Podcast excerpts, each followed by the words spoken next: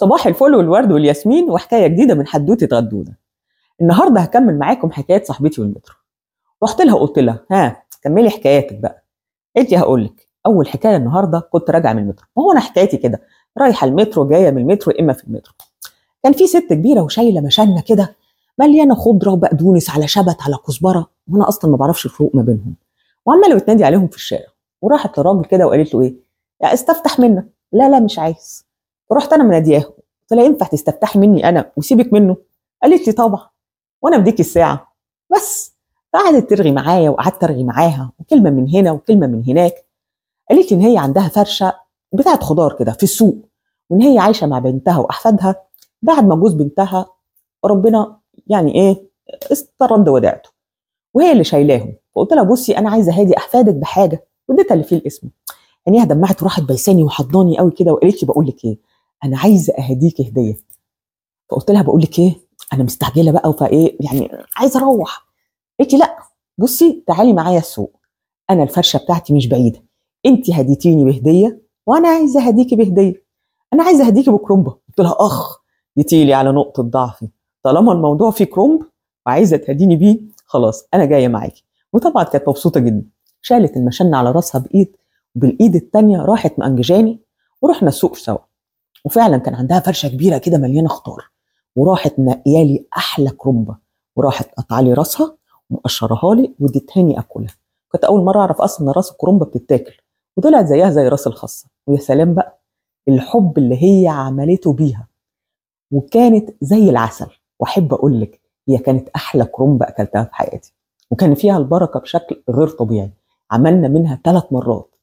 فشوفي أنا هديتها باللي في مقدرتي وهي هدتني باللي في مقدرتها مع إنها ما كانتش محتاجة تهديني بحاجة. ودي من أحلى الحاجات اللي ممكن تحصل للبني آدم إنه يتهادى بهدية معمولة بحب ومن القلب.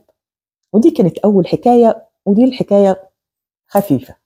تاني حكاية بقى دي كانت مأثرة فيا قوي. كنت راجعة بالليل ودخلت بنت في العشرينات. كانت شايلة بنت صغيرة بنت في حدود سبع سنين. كانت لابسة كاسكته وكان واضح إن شعرها كله واقع وإيدها كان فيها كانيه فطبعا كان واضح البنت فيها إيه. والست كانت مقعده بنتها على رجلها وقاعدة تضحك معاها وتهزر وبنت كانت جميلة ولطيفة جدا وقاعدة تعاكس في الناس اللي في المترو. وعمالة تناكب ده وده انت عارفاني أنا بحب العيال. فابتديت إن أنا كمان اعكسها وابتدينا إن إحنا نتكلم مع بعض عن بعد. وترد عليا وأكلمها وترد. رحت أنا قايمة ورحت قاعدة جنبيها. فبصيت كده قالت لي حلو الحلق بتاعك عاجبني. قلت لها بس كده خدي ورحت قلعه عشان مامتها تلبسه لها. فمامتها قالت لي لا يعني معقولة هناخد الحلق بتاعك؟ قلت لها آه معقولة طبعا. هي البنت مبسوطة بيه. فهي ودي حاجة بسيطة فخديه ولبسيه لها. قالت لي ربنا يكبر بخاطرك زي ما ان انت جبرتي بخاطرها بس وفعلا راحت البنت لابساه وكانت مبسوطة قوي وقاعدة بتضحك. وبعدين قلت لها إيه بقول لك إيه خدي بالك منه. قالت لي حاضر. مامتها بصت لي وقالت لي كتر خيرك ده انت بسطتيها وإحنا يومنا كان طويل ولسه ما خلصش. قلت لها ليه؟ مالها؟ قالت لي عندها المرض الوحش وبكرة الساعة 8 الصبح عندها عملية. قلت لها طب وانت بتعملي إيه هنا؟ قالت لي أصل العملية محتاجة حقنة وأنا مطلوب مني أجيب الحقنة. هي العملية على نفقة الدولة بس الحقنة لأ.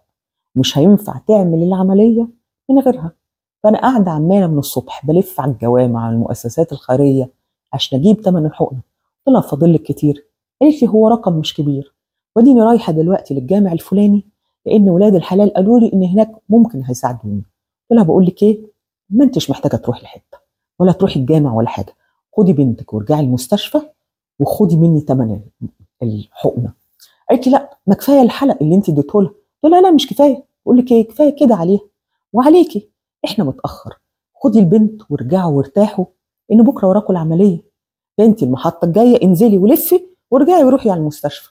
وحاولي تنامي شوية فبصيت لي كده وما بقتش عارفة تقول لي إيه. ونزلت. ضحكت وراحت نازلة.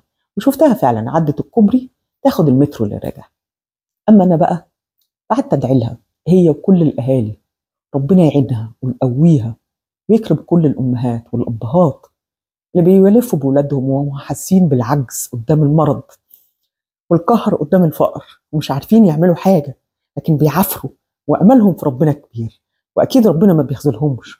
يبقى دايما كاتب الخير حتى لما بتكون ساعات مش شايفينه.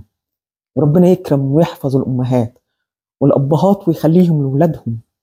ويرحم ويعفو عن اللي رجعوا لخالقهم وصبر حبايبهم